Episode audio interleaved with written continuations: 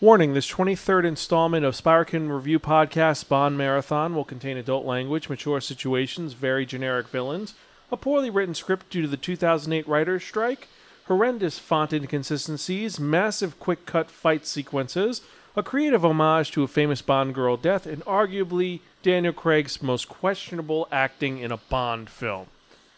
Remember to like, share, and subscribe. Listener discretion is advised.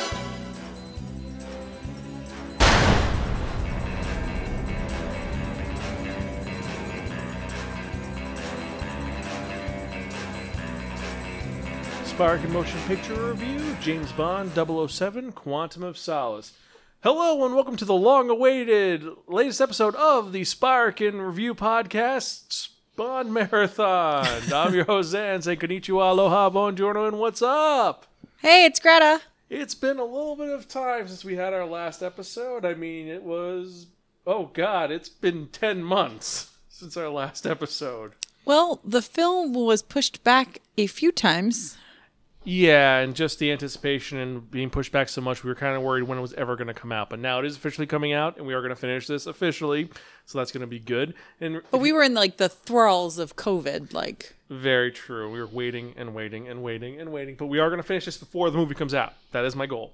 But if you want to listen to any of the other 22 installments of the James Bondathon brought to you by Spiraken Review Podcast, you could check them out at www.spiraken.com. We're also on Facebook, Instagram, Spotify, YouTube, Stitcher, and various other social media sites. You Just type in Spiraken in the search bar, and I guarantee you find us one way or the other.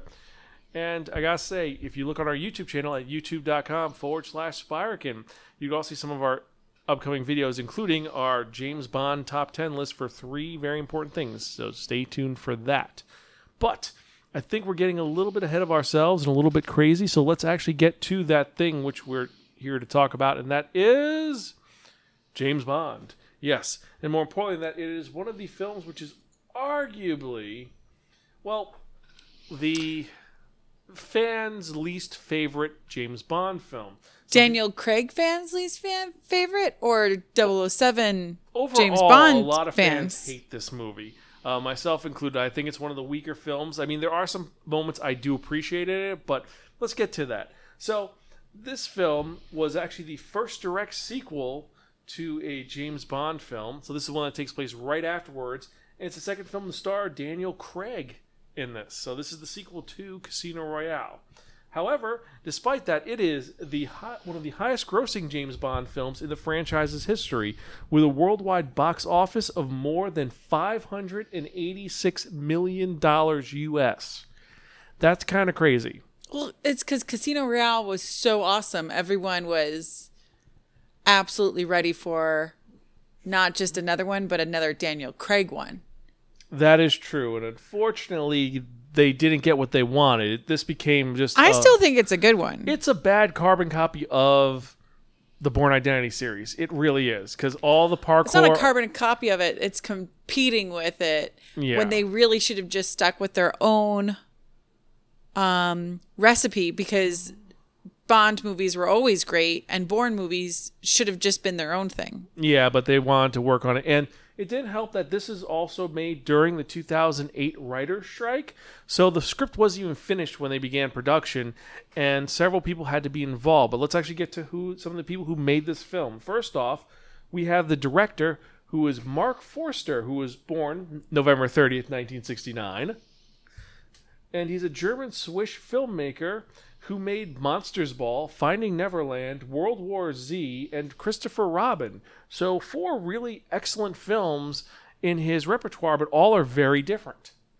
I mean, Monsters Ball was done as a inspection on well, a lot of stuff and earned Halle Berry the Oscar. Finding Neverland was a story about uh, the creator of Peter Pan. World War Z was an adaptation of the World War Z stories. However, it was not as good as most people said. Let's be honest, it was it was a train wreck. But then last not least, we had Christopher Robin, which was a live action adaptation of Winnie the Pooh starring Ewan McGregor. So he goes all over the place with his films. Like each one is its own different genre, and they're all very different. There's no identifying mark. He's not like a um, Sam uh, Raimi, who you could tell it's a Sam Raimi film because of his cinematography style. There is no real connecting style with this I've seen so far. Which is kind of cool. Kind of, but well, anyway. So this is written by Paul Haggis, Neil Purvis, and Robert Wade before the writer's strike, and that was reworked on the fly with input by Daniel Craig and Mark Forster. So they were like, uh, Because it was a writing yeah, strike. it was a big writer. So like, uh, we gotta fix this. Uh, we'll say this. This will work. Yeah, yeah, it'll work. And well, not really. Uh, this is produced once again by Michael G. Wilson and Barbara Broccoli. Uh, the Broccoli family. Hopefully, they will continue to usher in and chaperone this franchise until many years from now, Forever. forever. But so this is based on the James Bond franchise, which was written originally by Ian Fleming, and the title actually was from two different stories. They took two different stories and concepts to create the title for this film. Uh, the cinematographer who was responsible for all the quick cut concepts Oh. is Robert Schaefer. Did he get paid per quick cut? I don't know, but he created the concepts in general for quick cutting. Because if he got paid per quick cut, that's his shtick, and let's be honest, it's horrible. He doesn't know how to do it. He doesn't know how to film action scenes. Anyway, this was released in October 31st, 2008 in the United Kingdom and on November 14th in 2008. So all of them come out in November and October. Kind of cool. The budget for this film was 200 to 230 million dollars and the as I said the box office was 589.6 million dollars. And what is the name of this James Bond franchise, this film that we're talking about? The 22nd James Bond film? Quantum of Solace. You are right. Quantum of Solace, which Solace. really Solace? makes no it's Solace, which really kind of makes no sense because it's like it was a takeaway line from one of the stories, and it really doesn't fit what the story's about. This is a epilogue to Casino Royale and a setup, which really not much happens. It really not much happens to this film, but let's get into some of the actors in the film before we get to the actual plot. First off, you had Guillermo del Toro, the director, providing a bunch of voices in the background for audio as a favor to Forster because they're friends. Also, you had Alfonso Cuarón, the director of Children of Man, Gravity, and most importantly, Harry Potter and the Children of Azkaban, as a Bolivian helicopter pilot in this movie. So Yes. that, that's something you wouldn't expect. It's like, hey, that's the director of Harry Potter. He's there doing nothing. Judi Dench is back as M. But Judi Dench was in Harry Potter. Was Judi Dench in Harry Potter? No, she was not. I just lied. But she's friends with Maggie Smith. And Maggie Smith was in Harry Potter. That is very true. Uh, then you have the Watcher. I mean, Jeffrey Wright is in this as Felix Leiter, and I like that this Felix Leiter is kind of he doesn't want to be corrupt, but he he's like, I'm he corrupt. has to work with the system that he's in. Yeah. He does a great job as Felix, and I like him as Felix Leiter. I want him around a little longer. The next Bond should have him as Felix Leiter. At, at least a cool cameo. Yeah, because he's one of the best things about this franchise, I think. Uh, next, you have Joaquín Cosío as General Medrano, who is the secondary villain in this film. Kind Because he's a bad guy. yeah, but he's not really a bad guy. He's just kind of a bad guy. Yeah, I'm sorry. He rapes women. Yes. No, he, I said And then he- kills them. I said he's a bad guy, but he's not one of the Bond bad guys. He's like okay, But he's Bo- a bad guy in like- the time in the world. Yeah, but like uh, the old films with Spectre, we've talked about this. That there's like Spectre, and then there's this guy. Then there's a random person that they're connected to who's a villain. He's that random villain that they're connected to. He's not even a major part, but they try to make him a big deal. But he's like really not connected to. It's like we needed another villain, so let's throw this guy in True. because you set up so much in this film and just yeah. Anyway, you have Tim Pigott-Smith as the British Secretary of State for Foreign and Commonwealth Affairs, i.e., someone who's very corrupt. Uh, he was okay in it. You have uh, Rory Kinnear as Bill Tanner, M's aide, uh, once again, and he's not as good as the guy that was You kind of hate him. Yeah, He's annoying. He's not as eloquent or charismatic as M's aide during the Pierce Brosnan era, the black guy who got killed during um, The World Is Not Enough. But yeah, you know, so I mean, you can't really do that because he got killed because of the setup with uh, that Natasha did. Uh, but anyway, I gotta say, not not really a fan of him. He was just kind of like s- like okay, whatever you say, M. I'll do whatever you say. Well, we're talking to Bond, M. Uh, okay, and then M. He's just a he's a really great assistant. Yeah. He's It- just if he was the traitor, if, if he was the quantum agent, I would have loved that so much more. If he was the traitor. he's not cool enough to be in Quantum though. True. Uh, then you have David Harbour. Yes, Red Guardian and the guy from the chief from Stranger Things playing the CIA section chief for South America, Greg Beam, and he he's unrecognizable in this as as David Harbour. He's just kind of like this smarmy asshole uh, CIA guy who's like, "Yep, we're gonna sell you out no matter what." With a nasty fake mustache. Yeah, it's not. It's he just looks really just CIA jerk face. I didn't like him too much. But this is a British Film. well series or I don't have the words today. Franchise. It's a British franchise. The Americans are not going to come off all smooth and Felix Leiter in most of the series, and then Jack. They and the guy after Jack all seemed good. This guy just seems corrupt. Oh, that's not true. Michael Madsen as a CIA agent in uh but they're all not yeah. as good as Bond. They couldn't do it. They couldn't kill the guy. They couldn't win the hand. They couldn't. They're easily corruptible. So yeah, okay. I will get. So it wasn't bad, wasn't terrible, kind of unforgettable. Then we had Jesper. You mean kind of forgettable, but you don't forget the mustache. No, you don't. Next, we had Jesper Christensen as Mr. White, returning again from the last film, and we he opens up the movie and we see him again, and he is still. He would have been such a more interesting villain, because Mr. White is so into things, and he's got he's so deep in Spectre, uh, not Spectre, in Quantum, and he is so smooth with getting away with things. It's not this guy.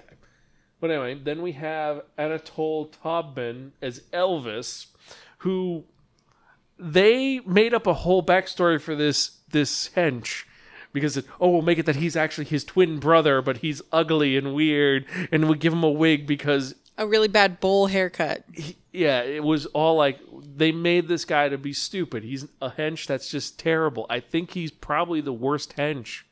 I think he's worse than Kidd and Wint. No.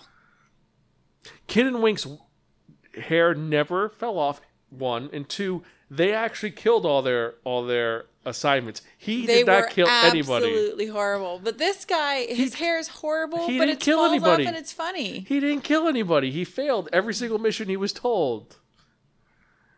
Like if you put a success rate, he's terrible compared to Kidd and Wint. Yeah, but overall, Eh. Kidd and Wint just like make my skin crawl. That's because they're weird. Well, plus they're from Diamonds Are Forever, and There were there were diamonds. The diamonds were in the satellite at the end of the movie.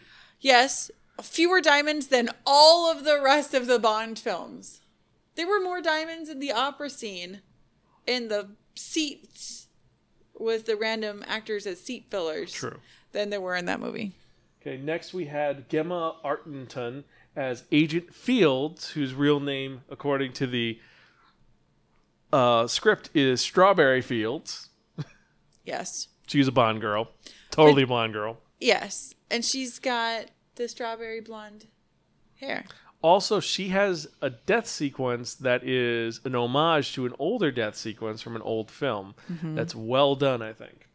Then we have Giancarlo Giannini as Renee Mathis, back again from Casino Royale after Bond had him arrested as being a traitor, even though he wasn't a traitor because Vesper played them both.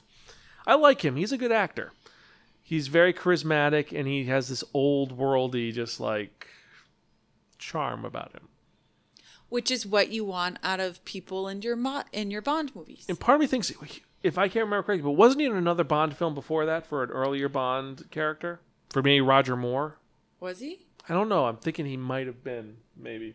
But anyway, so then we have our villain, who is Mathieu Amalric, who's playing Dominique Green, who is the quote unquote main villain, a pencil pusher, essentially accountant for Quantum. He's like somehow like a mastermind. He's a terrible villain. He's a terrible Bond villain who's just like, oh, we're just gonna do the thing. His his plot is just that's what they want him to do. It's not his plot. It's Quantum wants him to do this, so he's gonna do it. He seems more like a hench than a actual Bond villain.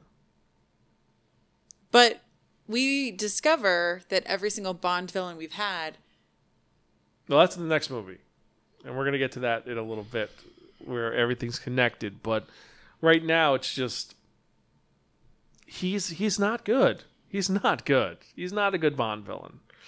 He's just kind of like, eh. He's not he's not threatening. He's not terrible. Like Mr. White is an amazing But- Bond villain. but, he has it in him to be threatening and terrible. Like the girl, um, not Strawberry Fields, but the other one, he's gonna go kill her at the orchestra thing, at the party, on the lanai, the patio, the veranda. The True. He's like, oh no, and But that was also he had Elvis there with him. He needs backup. It's not like say he was gonna do it though. He wasn't ordering somebody to do it. He was just gonna make it look like an accident. He just seems more like the face. He's not as threat. The guy with the bomb from the last movie, he was a threat from Casino Royale. That guy was a threat. True, This guy, eh, not so much. I don't think he's a good thing. But then we have Olga Kurylenko, a Russian actress playing a Bolivian actress.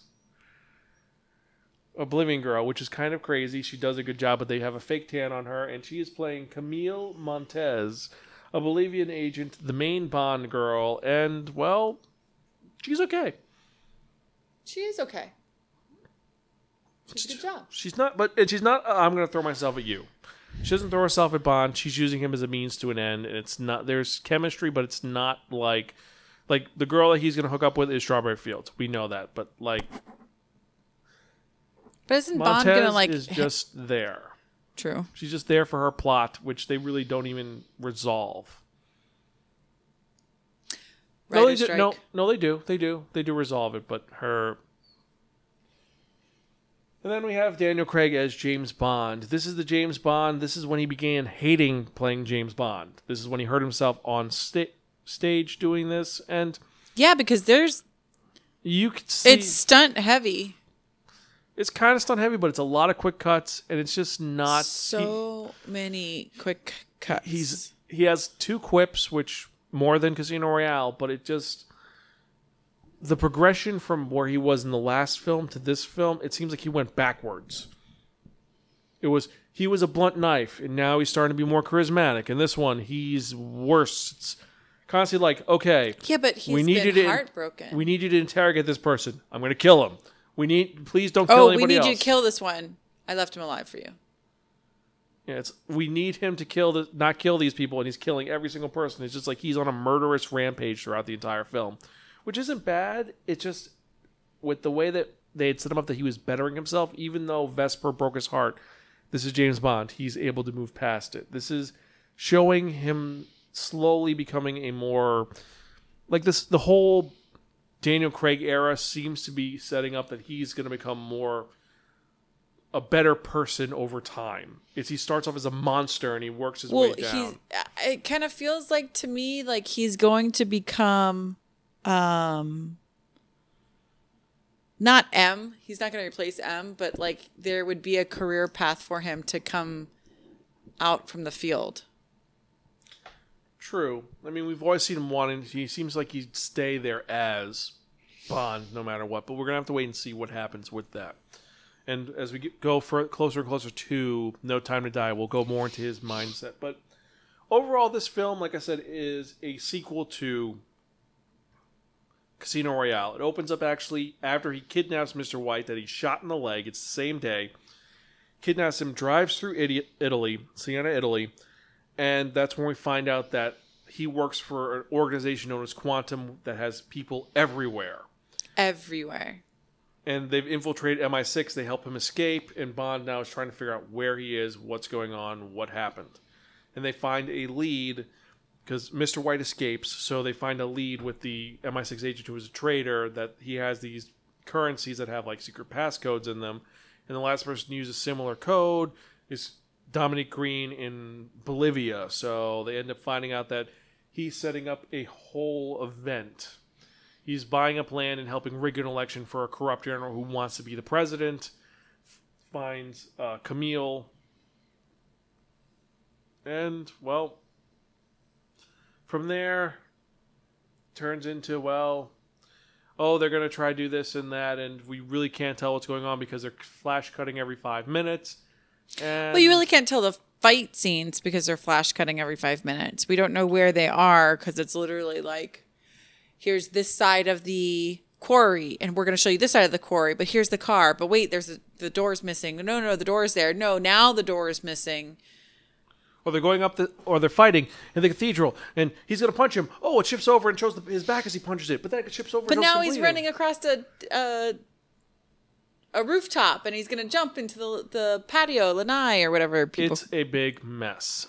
Uh, when they show that Dominique Green is an environmentalist who's helping fund these terrorists, it's not engaging. It's like I don't buy him as an environmentalist. It's not like where we had um, uh, Largo. Largo, you could buy as okay, he's a corrupt businessman who's number two in Spectre. You could buy that. Green, it's like, oh, he has Green Planet. He's an. I don't buy that he's an environmentalist. no. He's just a scummy guy. That's all he is. He's he's a shitty pitch. And you don't really figure out till the end that they're trying to buy up land because it's got all this water water it. in it, but they've deprived the whole village of water. People are dying and leaving because once they have it, then they're going to be able to like to sell the all the water to Bolivia to get all the money, and they're going to use the money for other reasons and blah. convoluted. Like there are elements of a great Bond movie in this film. yes. Like one of the greatest moments is as he's researching what's going on. He discovers that there is uh, a meeting that Green is going to. He's going to an opera, and everyone goes. He, and Bond goes to the opera. that a- I thought was like the coolest it's thing. the best scene in the movie because he goes in there and you see a, uh, a bunch of people, including Mr. White, there, and they're all being given these special bags. So James beats up a guy, takes his bag, and inside there there's uh, food, some perfume, the program, and then an earpiece. He puts the earpiece on and he's wa- goes behind the stage and he sees that, and he's listening on the earpiece. Turns out that in the middle of this opera, Quantum is having their evil meeting where no one will notice them because they're just in public, in public. everybody's out. All the rich people are enjoying their weird opera with the creepy eyeball thing. I'm pretty sure that when they in the opera when you see the guy get executed, that's really someone getting executed. That's totally like a Spectre thing. Like, oh, it's just it's just art. He's fine, and they're just killing someone. And then what I like is Daniel Craig chimes in to disrupt it, which upsets everybody, and they are like, "Run away, run away, run And they away!" all get up. So uh, when you see them all get up, that's when he's like, "Boom, photo, photo, photo!" Like, gotcha. He gets everyone in Quantum, and it's a great sequence, and it's well done. It's just a shame that from there it just goes crappy, and I and also makes Mr. White more menacing because everyone else is getting up. Mr. White just takes it off, looks at him, and says, "Guess I can't handle the play." He just sits down and watches the play, totally in control. They could have totally had more with White as the villain. It just Yep. it is a mess. Uh, back to the thing when um, eventually they say that oh, Bond is on a rampage. We have to bring him in. Either the CIA is going to kill him or we're going to bring him in because CIA wants to kill him because they're in league with Green. They send Strawberry Fields to get Bond out of Bolivia back home. And when after everything that happens, they find out the plot. He goes back to the hotel. She actually leaves him a message saying run, but he gets captured. And then mm-hmm. we see the scene where she was killed, which is very reminiscent to Jill Masterson's death in Goldfinger, except instead of it being covered in gold, she's covered in oil. Yep. And it's isn't it in her lungs too? Yes. Yeah. They just straight up just killed her like that. Just like Goldfinger. It's horrifying, but it's a great it is a well executed but well executed death, I think, and one of the better deaths in the Bond sequence. Then it leads to the fight sequence, which is terribly done. It's just, it's just, oh, there's a hotel in the, we're gonna have it at a hotel randomly in the middle of the desert that we never talked about now because blah. Because super fancy hotel randomly in the middle of the desert where there's no water. which is the last set piece, which is five minutes in this hotel. It's not really long. It's oh, you're gonna sign it over to me because we're gonna run your water, you're, or else you're gonna be president because our our company is so powerful. Blah blah blah blah blah. Bond beats him up in a fist fight, kidnaps him. Elvis dies because he does nothing. Uh, General Medrano is killed because of Camille's actual vengeance because he executed her family, and that's been the horror drive the entire movie. And meh. But the end of the film, I will say this is the other part that is amazing, and actually part of my favorite quote, is that after he interrogates Green, beats him up, they're driving in the middle of the Bolivian desert. He pulls over, kicks him out of the car, and says, They catch me, they're gonna kill me. and he's like, well, Just kill me. it's like, well, plus side is you're in the middle of the desert. And I bet you'll walk 20 miles before you think you're drinking that motor, motor oil. And then later on, they said, oh, Dominic Green was found dead in the desert with two bullet holes in his head. And motor oil in his stomach. Yeah. Any idea of where that came from? It's like, nope. And then it ends where he kind of avenges Vesper because Vesper's boyfriend. In the beginning, they said, oh, Vesper's boyfriend, uh, who they said was di- kidnapped and killed, is actually alive and just faked the death. And they're like, this really has nothing to do with the story. He isn't a major part. It just is kind of like a throwaway, like, uh, Well, I kind of like the resolution was cool, but there was no, no. it came out of nowhere. I I kind of low key hated that because that meant that Vesper. I liked that Vesper was in love and was trying to help her boyfriend, and then realized that she was really in love with James. James. And that was her struggle. And to then find out that he's just a double agent who's flipping these girls that can help them. It, it, it, I it and then he like less- it lessens he the plays impact. the oh yeah we've kidnapped him and we're gonna shoot him or whatever. So then all of these women are doing these things. I I hate that. It it ruins Vesper's I like character. It ruins Vesper's character. I like when James is catching him out, doing it to the new one. He's like, "Oh, you're Canadian, right? You did this. Yeah, tell everybody that there's a leak." And she gets up and leaves, and she says, "Thank you" on her way out. I like that. Like, "Oh, you saved my career," kind of the thing. whole half of the the movie is him pining over Vesper with a photo of Vesper and the boyfriend where it's covered over where it's just Vesper's face. He's carrying her necklace and then he just drops it randomly. It's like this came out of nowhere. It wasn't earned. It's really not. I don't think it was earned at all. It was just poorly done. no, don't like it. But so let's get to some of the other things about the film. First off, uh, this was filmed in six countries. Kind of impressive that they did that. Mm-hmm. Very. You know, you had it in in Bolivia, France, Italy, England, uh, Absolutely Haiti, and there was beautiful places, and then creepy desert. it just but everything was really visually beautiful. One thing I know that really bothered you is the font for every location was different. it's no all the fonts like it was just the oh title card for this, and it's a different font altogether, and that's generally with fonts you want to stick to the same fonts for the film, and I've seen movies where they've done different ones for like slight things, like fall, autumn, it makes sense. This it was out of left field how they did it. It really was. It was poorly done, poorly executed. And they said for that they wanted to give the movie a postmodern look at postmodernism design for how everything looked. It didn't look good. It was like visually it was okay, but the sli- the slicing wasn't good. The cars I- weren't interesting. I think if there had been, if they didn't try to make it look like a Bourne film, and they just shot it like a traditional James Bond film, which does have some cuts here and there, and you know things to make the fight scenes look cooler and stuff like that. I think if they just went traditional James Bond footage, it would have been Decent. really, really good. And I would have liked them to take out that last part of Vesper's boyfriend being.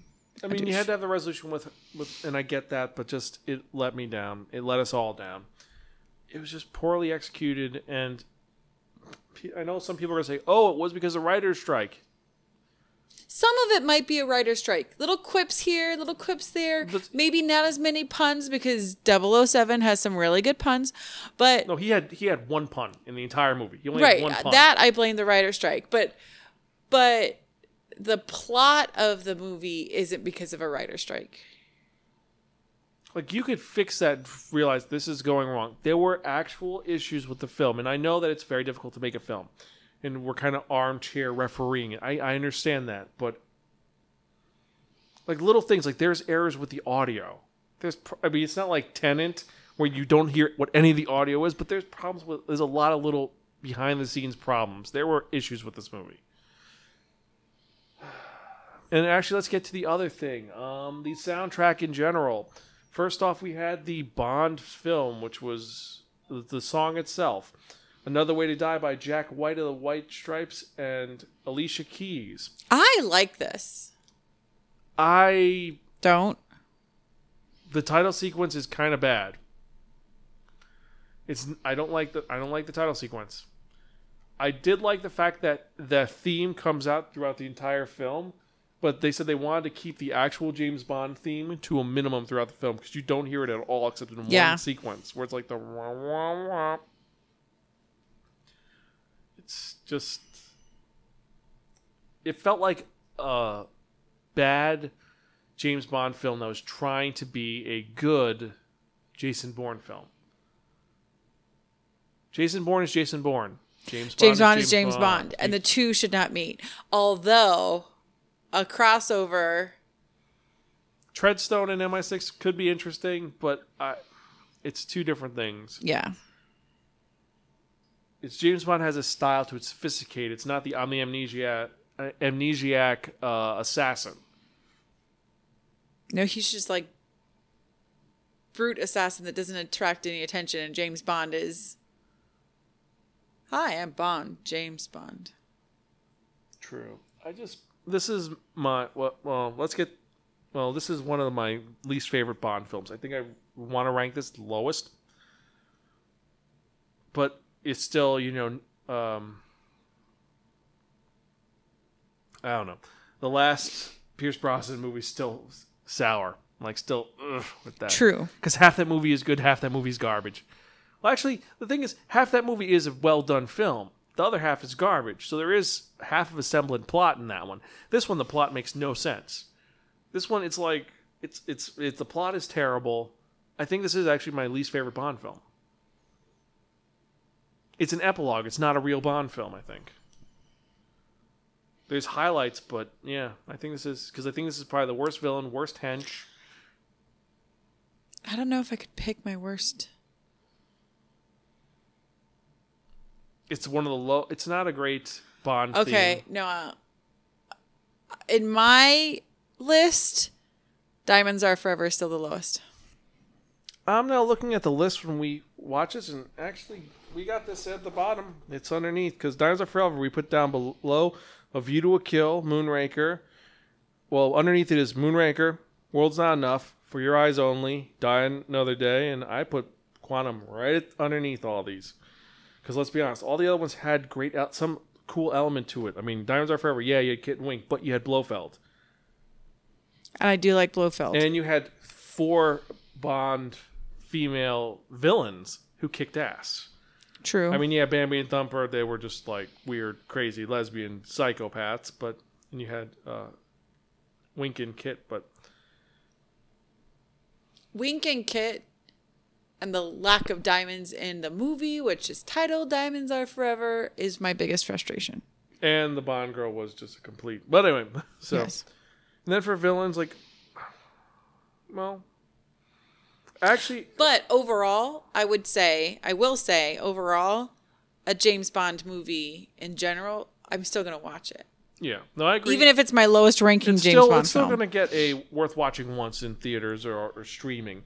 It's not that bad, but let's get to the villain. So I would say that he's worse than Colonel Moon. But Yes. I think he's better than Kristatos, Rosa Klebb, General Koskov, Electra King, Drax, and Stromberg, and Elliot Carver. Yes. I just think that they were. I mean, I like Elliot Carver, but he actually Elliot Carver was more charismatic, and he you knew who he was. You're like you could pick him out. Dominic Green not as good, I don't think. But he's better than Stromberg. He's better than Drax, even though Drax had one of the most hilarious deaths ever. I'll see you out. One step from mankind. You know, I hate that stupid wrist gun. Um, Electra King, yeah, and then Rosa Klebb. So for henches, so you're saying that Elvis is better than Kidd and Wint, better than the Three Blind Mice, and better than Hans? The bullhead haircut Yeah, toupee guy. yeah. Saying he's better than the Three Blind Mice, or worse than the Three Blind Mice, Ah, the three blind mice were pretty bad. and Hans, who just fell into the freaking. He didn't. He's like he just got. He just fell into the the piranha pit. Not even like had two lines. Like we had to look up. His name was Hans. True. So yeah, he's better than that, but You he's think he's better than Kidd and Wint. Kidd and Wint are bad. I don't think that he For I- me. I, don't think he is, but we can we can agree to disagree on that. And then the song, uh, another way another way to die, which I would have preferred it. That would have been a better title than Quantum of Solace, honestly. So true. Yes. I'm gonna put that. I think under Tomorrow Never Dies, between Tomorrow Never Dies and For Your Eyes Only. For me, Tomorrow never dies and your eyes only. Okay. because our that's not even our top; it's at our bottom because our tops are solid at this point. Up to number fifteen, we're good. Then it's like the bottoms where it's kind of gets weird, like License to Kill and Tomorrow Never Dies. True. Actually, actually, this is better than Tomorrow Never Dies. No, it's it's it's it's somewhere in there. It's better than World Is Not Enough because that was garbage. The band. Anyway, so yeah, so that's our thoughts. And I think that's yeah. I don't think there's anything else we really want to talk about. I mean, there was nothing else memorable. There was no memorable Bond car. There were no gadgets in this movie. Um, No, they literally. Oh, there was one gadget. There was the uh, his universal um, exports card, which was actually a tracking device. That was the only gadget in the movie. But the and then the only car we have is the one that they destroy in the beginning. Yeah. So yeah, this is a mediocre Bond film. It's as for our rating system, our five different ratings. I'm gonna have to give this worth watching once in theaters or streaming. It's it's Still gonna watch when it comes on the television, but I'm gonna No. also be baking something. No, this is actually no. Yeah, this is a have it on in the background while doing something else. There's really only a couple of scenes that are worth watching. It's a lower end. It's not. A, it's not a ticket purchase such as your local red box, so no one rents it. But it's pretty bad. It's it's worth having on the background. Yes. If you don't pay attention to the movie, you won't remember most of it. So we will be continuing to do some more Bond reviews coming up because we have two more Bond films to go, and we have three Bond videos to do. We're going to be talking about our favorite Bond villains, our Bond henches, and then I believe you want to either do Bond girls or Bond deaths. Bond girls. Well, the Bond girls, 153 of them, so I know that's gonna be really hard. we can do it though. We can talk about our Outfits. Bond girl. Oh, you're going to go through all the pictures for all of them. That's kind of what Maybe we'll do something else. We'll see. we'll see. But anyway, um, So my favorite quote. ah, May I fix your drink, sir? What are you drinking? I don't know. What am I drinking? Three measures of Gordon's gin, one of vodka, half a measure of Pinot Kina, Lillet. Kina which is not vermouth. Shaken well until it is ice cold, then served with a large, thin slice of lemon peel. Six of them. That's impressive. thank you very much, Greta. And as usual, I'm your host, Zan. I'm Greta. And my favorite quote from the 2008 Bond film, Quantum of Solace, is going to be You promised that you. Let you go? I answered your questions. I told you what you wanted to know about Quantum. Yes, you did. And your friends would know that, so they're probably looking for you. But the good news is, you're in the middle of a desert.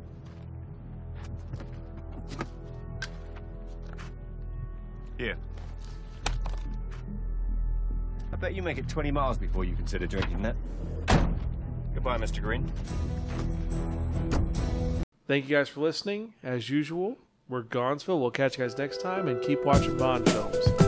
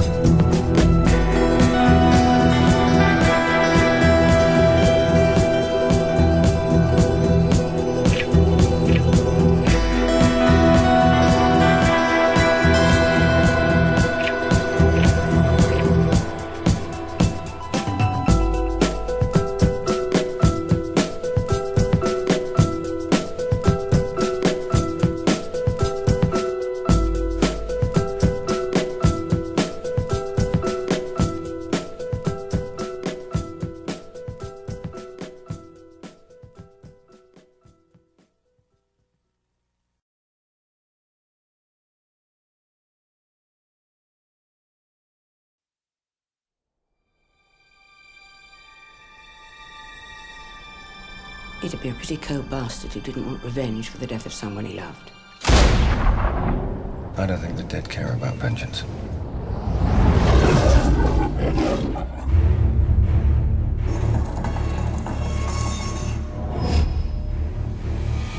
This man and I have some unfinished business. The first thing you should know about us is that we have people everywhere. What the hell is this organization, Bond? How can they be everywhere and we know nothing about them? This is the world's most precious resource. We need to control as much of it as we can. Name check. Dominic Green.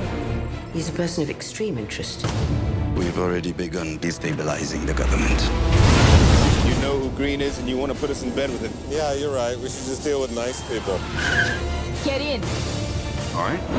Careful with this one, Mr. Bond. She won't go to bed with you unless you give her something she really wants. I think someone wants to kill you. You two do make a charming couple, though. You're both, what's the expression? Damaged goods?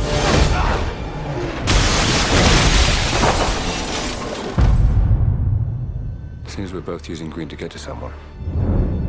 You lost somebody? I did. You catch whoever did it? No. Not yet. Tell me when you do. I'd like to know how it feels.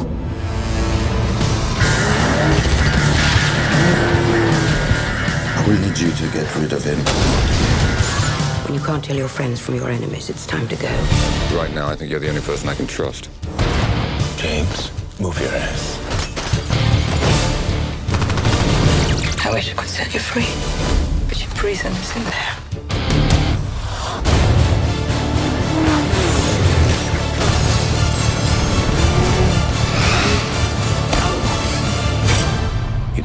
Don't have to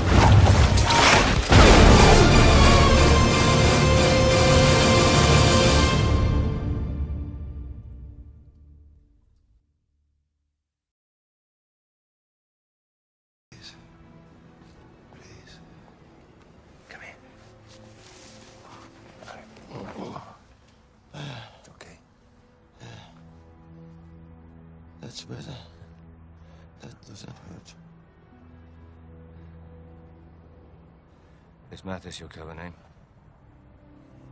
Yes. Not a very good one, is it?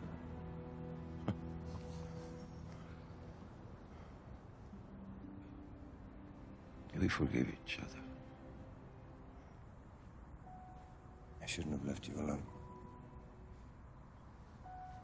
Vesper. She gave everything for you. Forgive her.